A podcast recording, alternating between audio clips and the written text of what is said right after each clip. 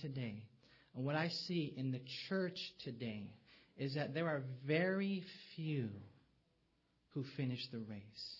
There are very few who finish the race. There are very few people who are going to go to heaven. Jesus said that road to heaven is narrow, and there are few who find it. Broad is the way that leads to destruction, and there are many that go that way. But now I would take that same parallel and put it into the church. And what we find is that even in the church, I believe that so many of us, we are entangled with the affairs of this life and what ends up happening is we are distracted and all these things, deceitfulness of riches, they choke the word and it becomes unfruitful. And so it's a warning for us. I don't know about you, but when I read this section right here, I just think, Lord, and I pray, Lord, and I just ask God, Lord, and I cry out, Lord, don't let this be me.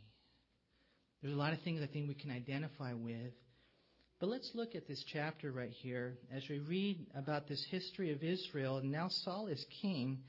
And it says in verse 1 that Saul reigned one year, and when he had reigned two years over Israel, Saul chose for himself 3,000 men of Israel. 2,000 were with Saul in Michmash and in the mountains of Bethel, and a thousand were with Jonathan, that's his son, in Gibeah of Benjamin. The rest of the people he sent away, every man to his tent.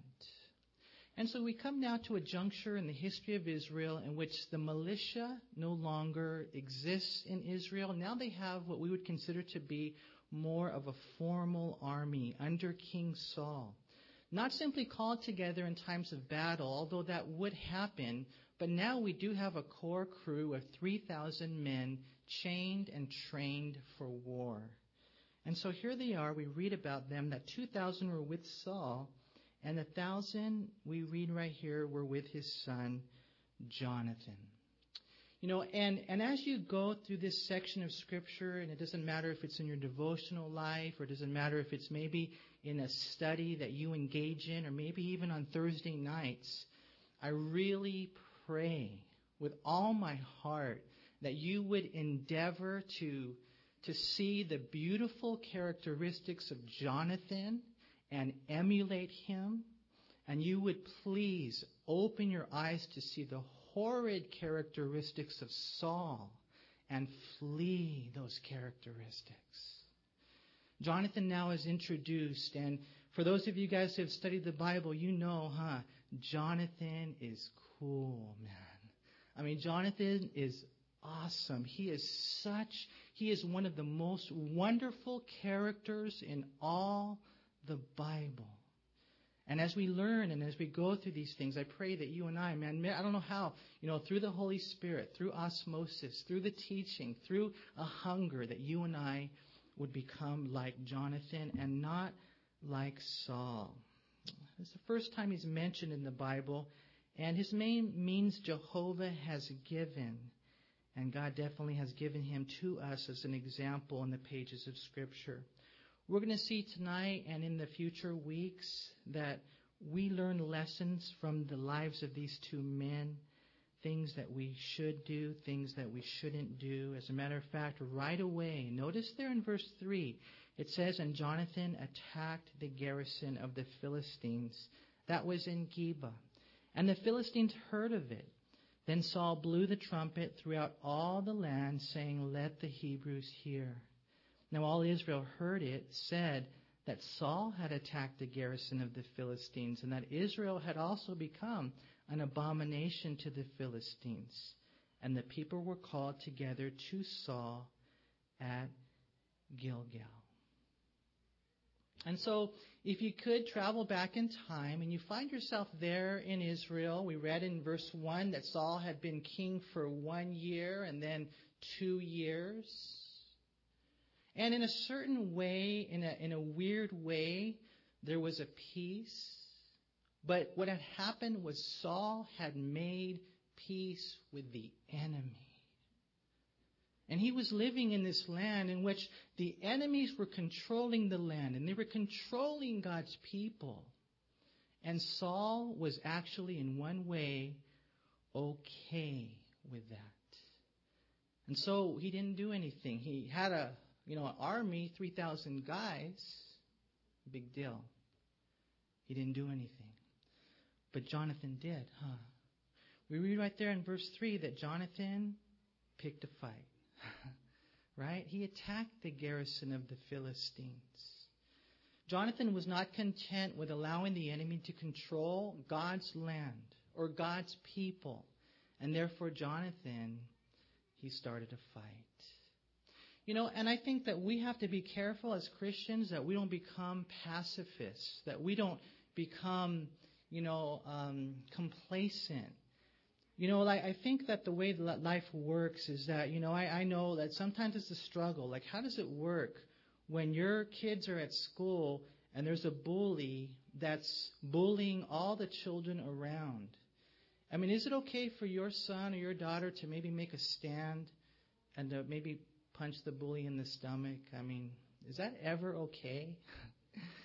Recently, I heard about a little girl. She comes to the church, and they were at the park, and one of these kids were picking on the other kids. So she know what she did? I think she beat him up, man.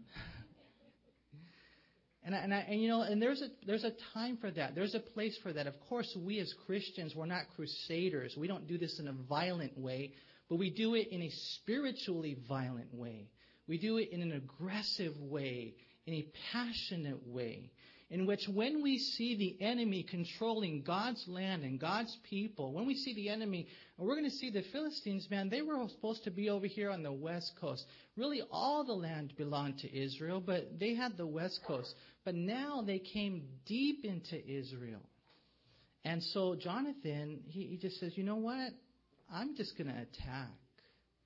And that's what he does. Saul, unfortunately, had made peace with the enemy we see as we go through this whole thing right here that with Jonathan, it didn't matter that Israel was outnumbered. It didn't matter that the Philistines had greater weapons from a human perspective. That wasn't the issue. You see, Jonathan really believed in the Lord. He really did. And what we find is that even though the New Testament hadn't been written yet, he held tight to the truth that we have in 2 Corinthians chapter 10 verse 4, where the Bible says that the weapons of our warfare are not carnal, but mighty in God for pulling down strongholds.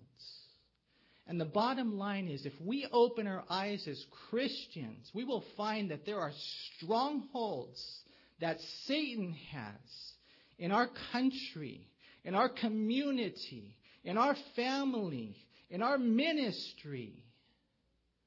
And we can't just sit back and allow Him to take control. We can't be people that are passive because those people are making peace with the enemy. How do you do it? Do you need a lot of numbers? Well, that's the way the world thinks. You know, do you need a lot of money? That's the way the world thinks. Well, we'll wait until we get the money and we'll wait until we get the numbers of people and buildings or whatever it might be. And God says, no, start the fight now. Because the weapons of our warfare are not carnal, they're not human, they're mighty in God for pulling down strongholds. Some of us here, we might probably don't even see the strongholds. We're so lost in that place of complacency that we don't even see the chains. But if we open our eyes, we'll see and we'll realize that there really is more. There really is more that God has for us, that God has for you. You may think, well, I'm not wired that way. That's not the type of person that I am. It does not matter. Jesus Christ lives in you. The Holy Spirit lives in you. There is no reason why you cannot love the way Jesus loves. There is no reason that you cannot pray as He prayed and know the Word the way He knew the Word. There is no reason why you and I, by His grace, cannot defeat the devil himself. Because greater is He who is in you than He who is in the world. But we have to be so careful that we don't, you know, become passive types of people. We need to pick fights. We need to ask God to lead us, and we need courage. You see, Saul was not there.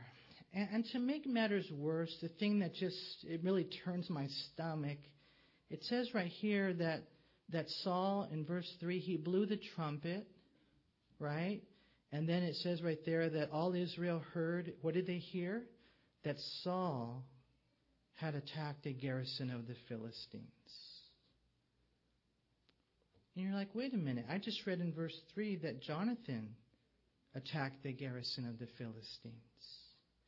And what we find is that, you know, yeah, well, some might say, well, in a roundabout way, was under the overall leadership of Saul. But You know what that is? That's a half truth. And you know what a half truth is? A whole lie, right? And you know what was going on here? And we see it so clearly. Is Saul, he was one of those guys that, that did not want anyone else to be acknowledged or received or recognized. He was a guy we're going to see filled with so much fears and insecurities that when he blew the trumpet, he just said, Hey, you know, I've, I've got this victory. I want everybody to know about it. And all Israel heard. And it's really an ugly thing, you guys. You know, I, again, I don't know for sure, but based on everything else we read about Saul, I would say he didn't want anyone, not even his own son, to receive any type of recognition. David Guzik said plainly, Saul is taking the credit for Jonathan's bold attack on the garrison of the Philistines. This is a bad sign in the heart and character of Saul. You know, it just begins to show us what type of leader this man was. He was a liar. And he was a fearful man. He did not trust God.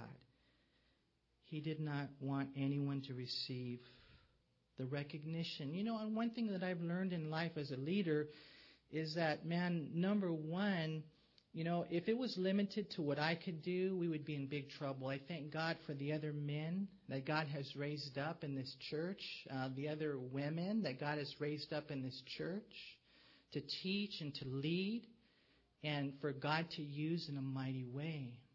And we need to have that type of heart, and we need to guard ourselves against ever, you know, becoming possessive of any position in the ministry. I, I really believe that we need to raise others up to go farther than we've ever gone. And I really believe that we need to esteem others better than ourselves. And it doesn't matter what you think about me and him, when you compare all these types of things, you know, it doesn't matter. All that matters is that each individual person is faithful before God. All I know is that when I look at Jonathan, I want to be like Jonathan. When I see Saul, I say, Lord, don't let me be like this man. And so we read in verse 5 Then the Philistines, they gathered together to fight with Israel 30,000 chariots. Now, more than likely, this is 3,000 chariots. It's just a, a real simple scribal error. But still, that's a lot, okay? That would be like 3,000 tanks, okay? 3,000 chariots, 6,000 horsemen or cavalry. And it says, and people as the sand which is on the seashore in multitude. And they came up and encamped in Michmash to the east of Beth Aven. When the men of Israel saw that they were in danger, for the people were distressed, then the people hid in caves and thickets and rocks and holes and in pits. And some of the Hebrews, they crossed over the Jordan to the land of Gad and Gilead. And as for Saul, he was still in Gilgal and all the people followed him, trembling. And so you kind of see the whole thing unfolding. You see that Israel is under the Philistine domination. You know, God raises up an army for Saul, but he doesn't do anything with it. Jonathan does. Jonathan starts a fight, so the Philistines come. And as they come, imagine that 3,000 chariots, 6,000 cavalry, and men against you as the sand of the sea. And so what ended up happening? Well, the army of Israel began to wane. And they hid in the thickets, in the caves, in the rocks. It says they even went on the other side of the Jordan. It was like a time of war, and they fled because they were afraid. You know, something that's real interesting right here is this Hebrew word distress. Notice again right here, it says in verse 6 when the men of Israel saw that they were in danger, for the people were distressed. Now, that's really interesting because the Hebrew word right here is the Hebrew word nagas, and it means being oppressed. It actually means to be driven. It's most often translated in the Bible as an oppressor and a taskmaster. And, and basically, what you find right here, if you just allow the contrast of Jonathan and Saul to be highlighted by the Holy Spirit, what you find again is very simple to see is that the people were not being fed and led by their leader. They were being driven.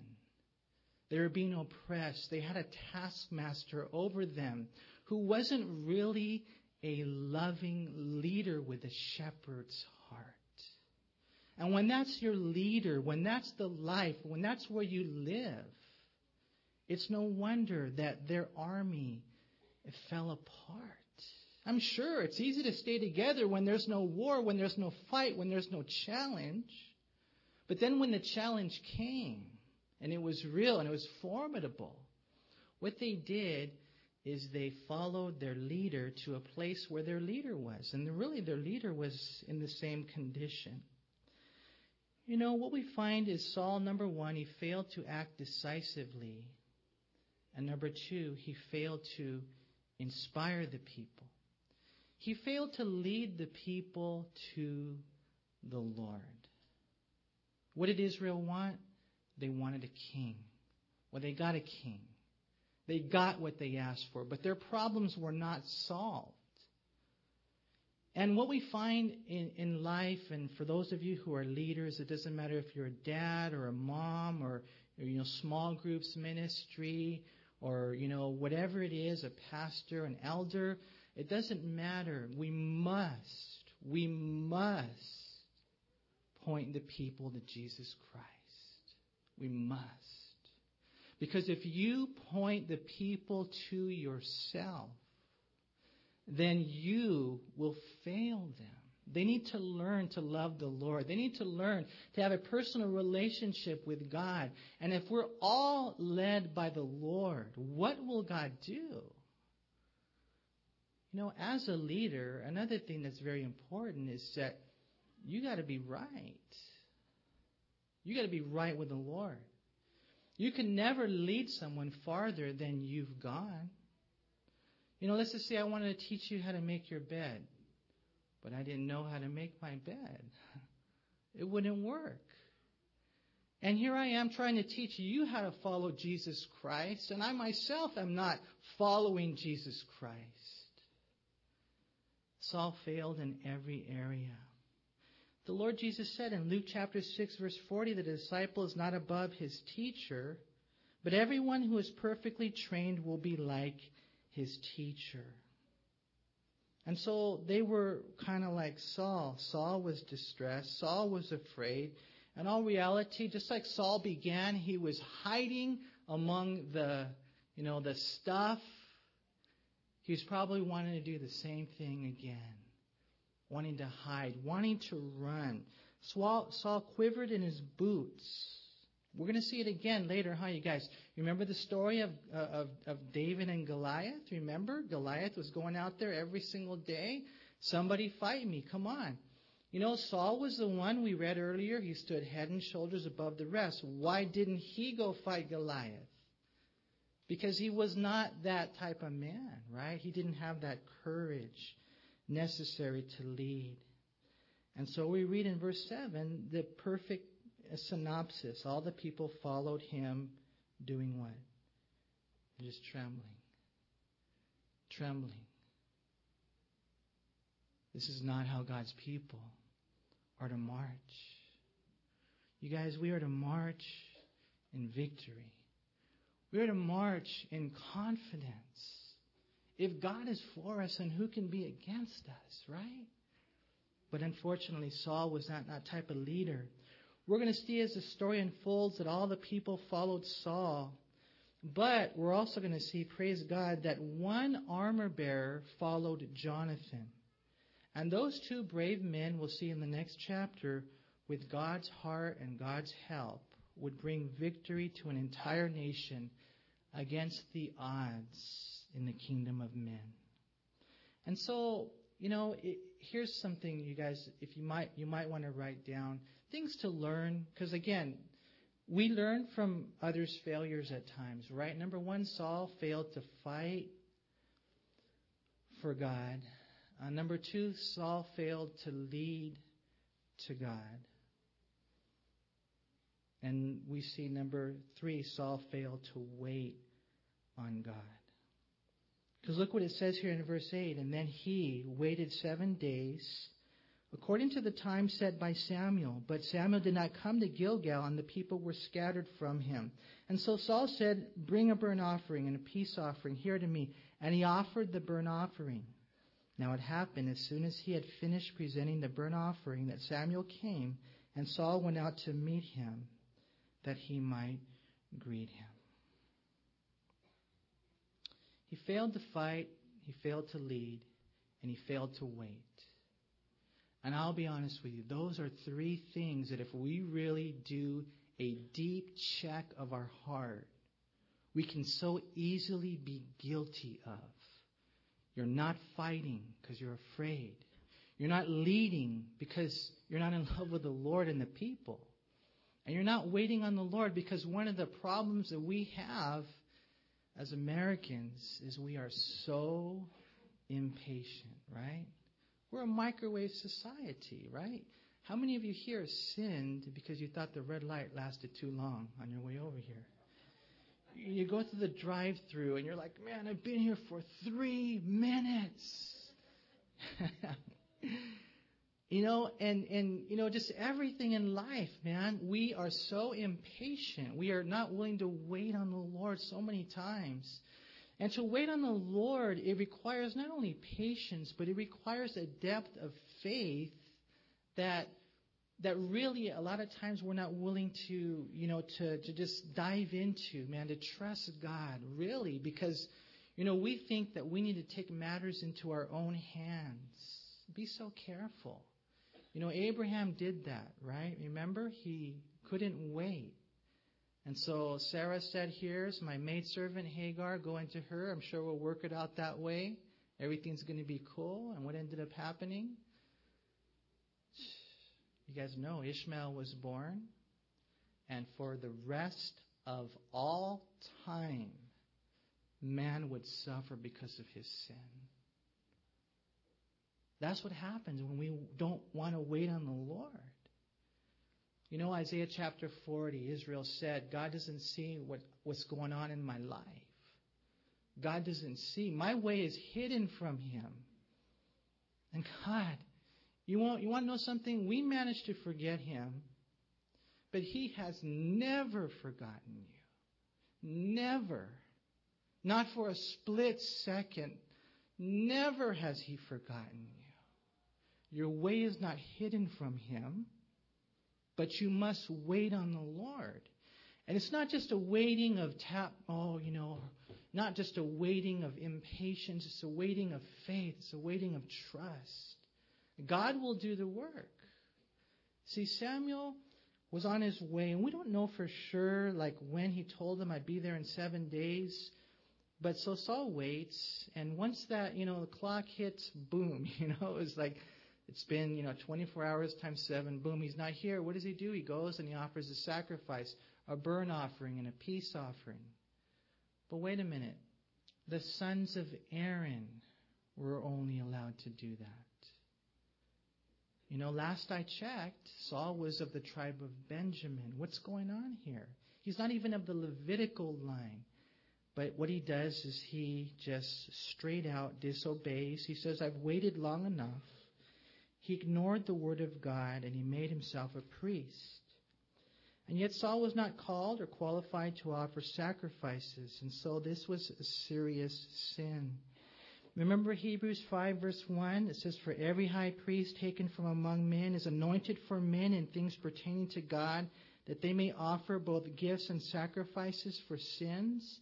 And then in verse 4 of Hebrews 5, it says, And no man takes this honor to himself, but he who is called by God just as Aaron was.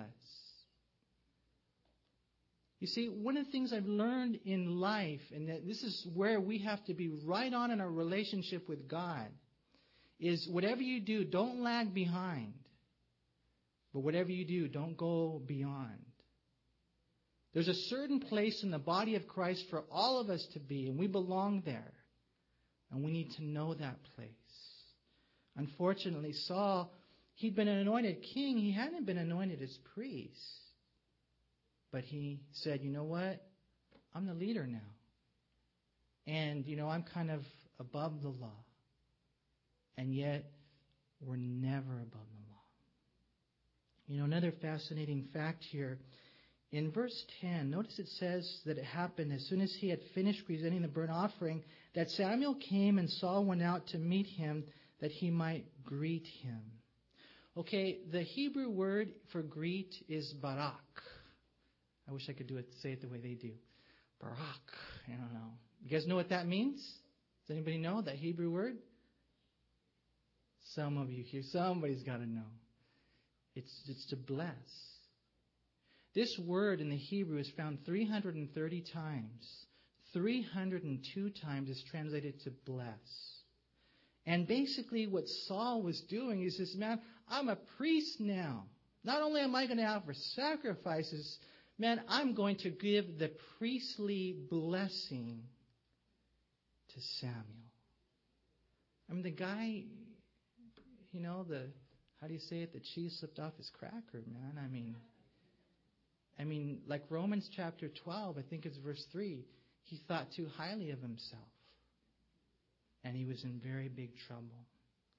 What we find right here is it, it's reminiscent. If you get a chance later on, if you've never read it before, Numbers chapter 16, Korah's rebellion, they also were not content with what God had given them. They wanted to be part of the priesthood.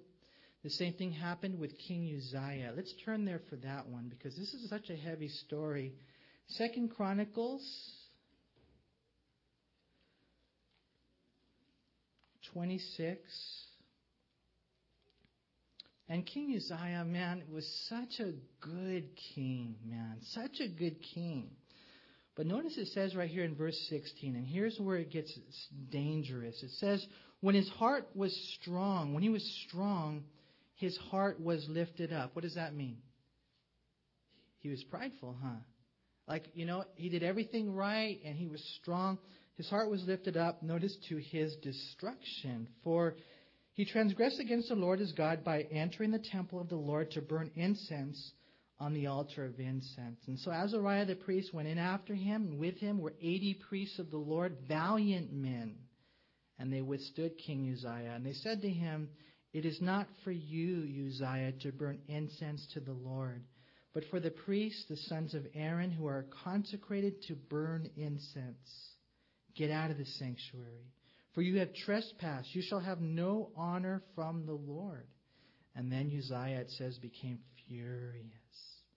And he had a censer in his hand to burn incense. And while he was angry with the priests, notice what happens leprosy broke out on his forehead before the priest in the house of the Lord beside the incense altar. And Azariah, the chief priest, and all the priests looked at him, and there on his forehead he was leprous. And so they thrust him out of that place. Indeed, he also hurried to get out because the Lord had struck him. And King Uzziah was a leper until the day of his death. Let these be warnings to us if we think too highly of ourselves, if we go beyond what God's called us to do, to be, the place in the body of Christ. It's important for us to understand uh, what God wants us to do, and then once we discover that, to do that faithfully. Don't be like Korah. Don't be like Uzziah. And whatever you do, don't be like Saul. What we find right here, number one, is Saul failed to fight for God. Number two, Saul failed to lead to God. Number three, Saul failed to wait on God. And then the last thing is Saul failed to repent before God.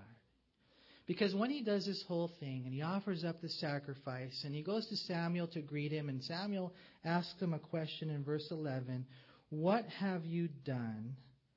Saul said, Well, when I saw that the people were scattered from me, and that you did not come within the days appointed, and that the Philistines gathered together at Michmash, then I said, The Philistines will now come down on the road at Gilgal, and I have not made supplication to the Lord. Therefore I felt compelled and offered a burnt offering. And you see, the way it works is this. When Samuel asked Saul what he did, there in the beginning of verse 11, what have you done? He was only looking for one answer. Only one would be right. I have sinned. But it seems like that's the one answer that we will not confess. Why? Because we know how to make excuses for our sin.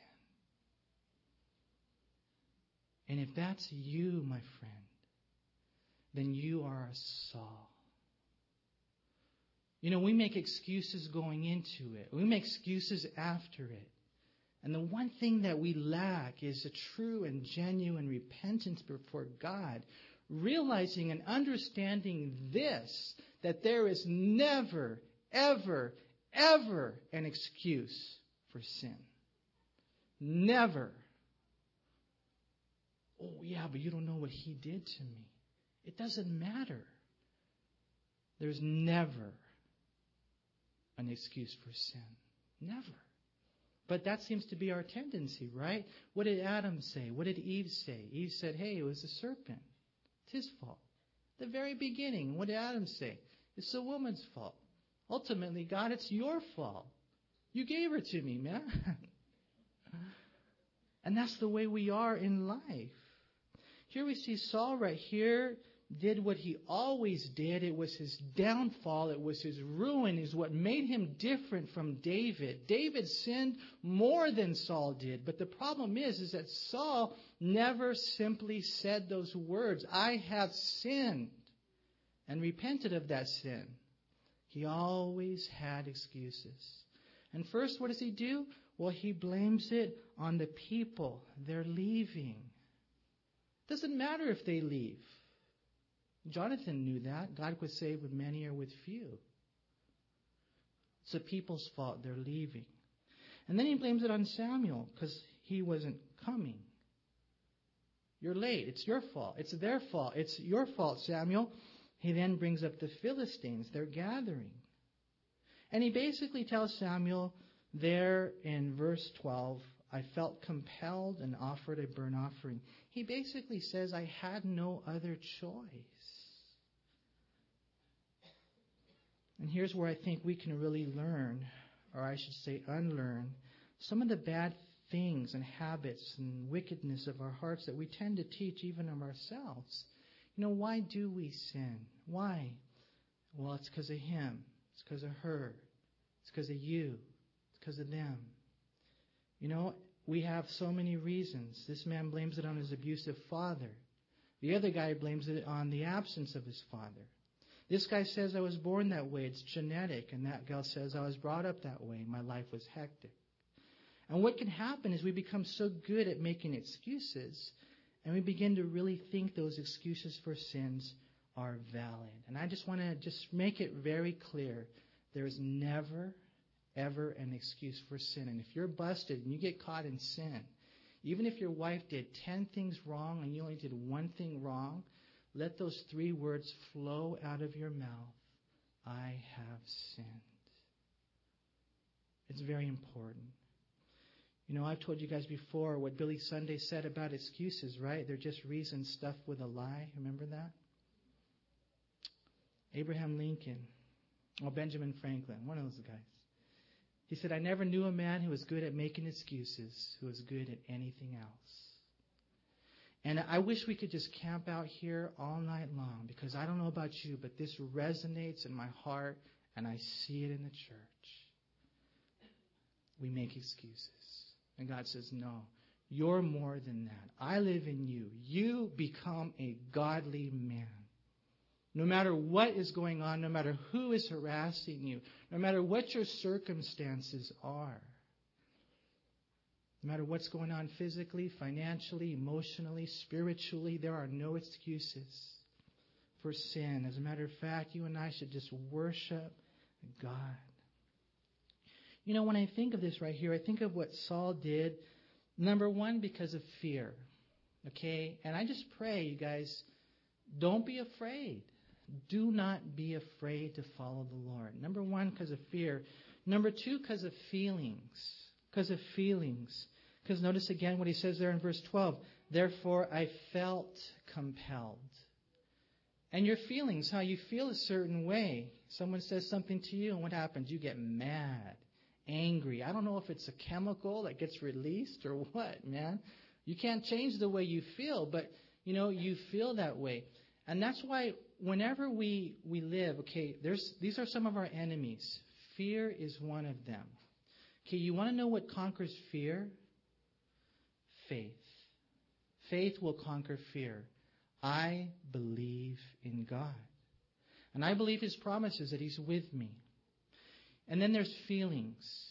You know what conquers feelings? Convictions. This is what God's Word says.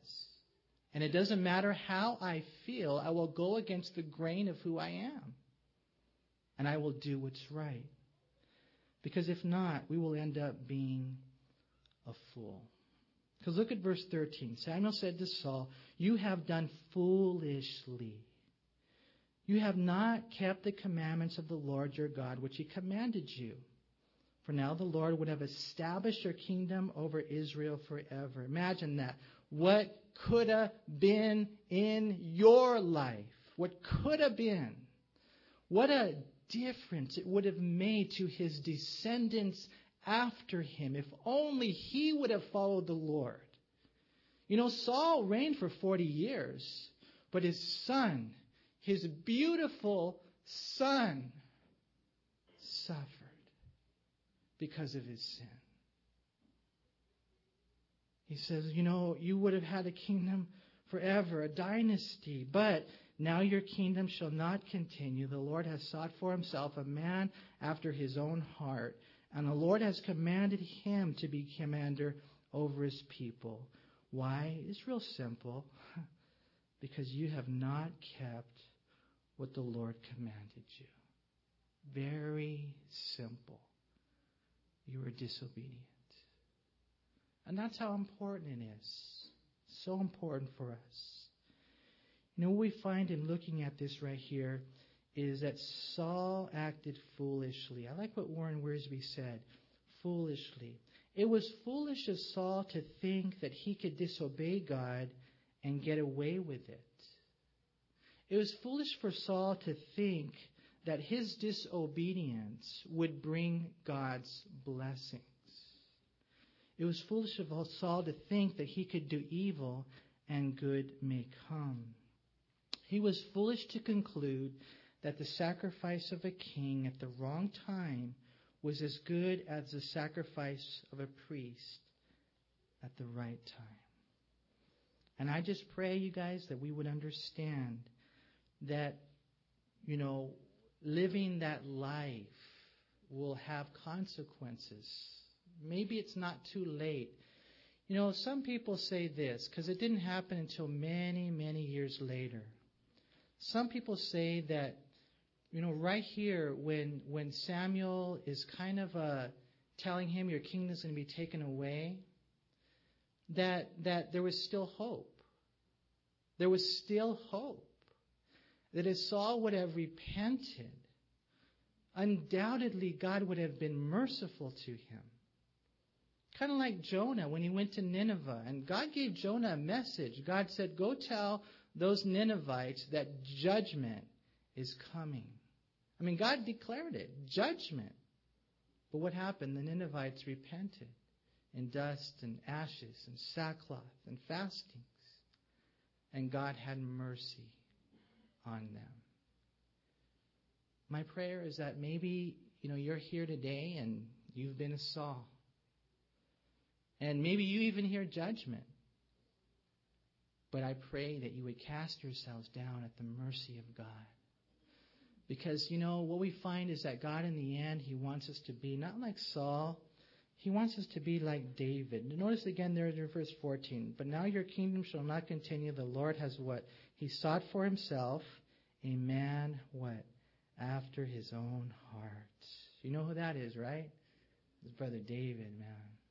We're going to meet him in heaven one day. I can't wait to talk to that guy. They said he was, I think he had red hair. He's good looking, ruddy young lad. But man, when you see David's heart, the Bible says in Acts chapter 13 and verse 22 that he had a heart after God's own heart. Here it is, who will do all my will.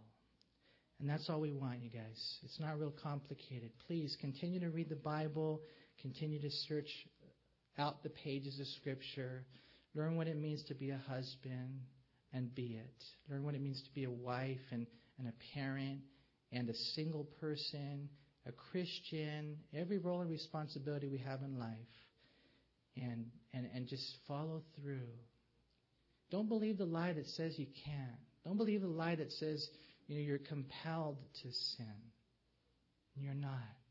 The Bible says that with every temptation, there'll be provided a way of escape, right? Just look for that way of escape. Wear your armor. Go out into the day in every situation, in every encounter that you have with the power of the Holy Spirit in your life. Believe in God, you guys, more than you have ever in your life.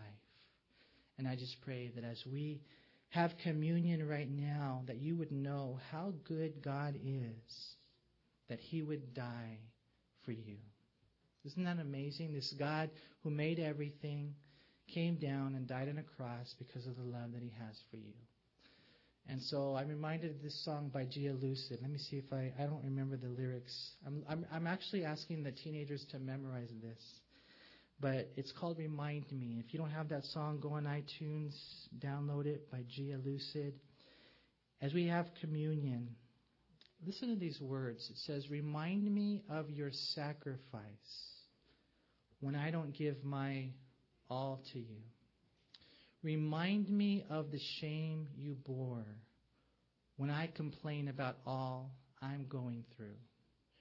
Remind me of your nail pierced hands when I won't lift my hands and surrender. When I forget the reason I live, remind me of the cross. And that's the Lord Jesus Christ. That's our leader. He has died to himself and he calls us, he beckons us to follow him. And so I really pray that today would be a turning point in all of our lives, that the power of the Holy Spirit would flood our hearts, and that we would, like the Bible says, since we're surrounded by so great a cloud of witnesses, let us lay aside every weight and the sin which so easily ensnares us. And let us run with endurance, fixing our eyes on Jesus, the author and finisher of our faith, who for the joy that was set before him endured the cross, despising the shame, for he looked to the reward. Hebrews 12, 1 and 2, you guys. Get rid of those things that the Holy Spirit has been telling you to get rid of. Kill it, flee it, and fix your eyes on our Lord and Savior, Jesus Christ. Father, I just thank you, Lord, so much for allowing us to study your word.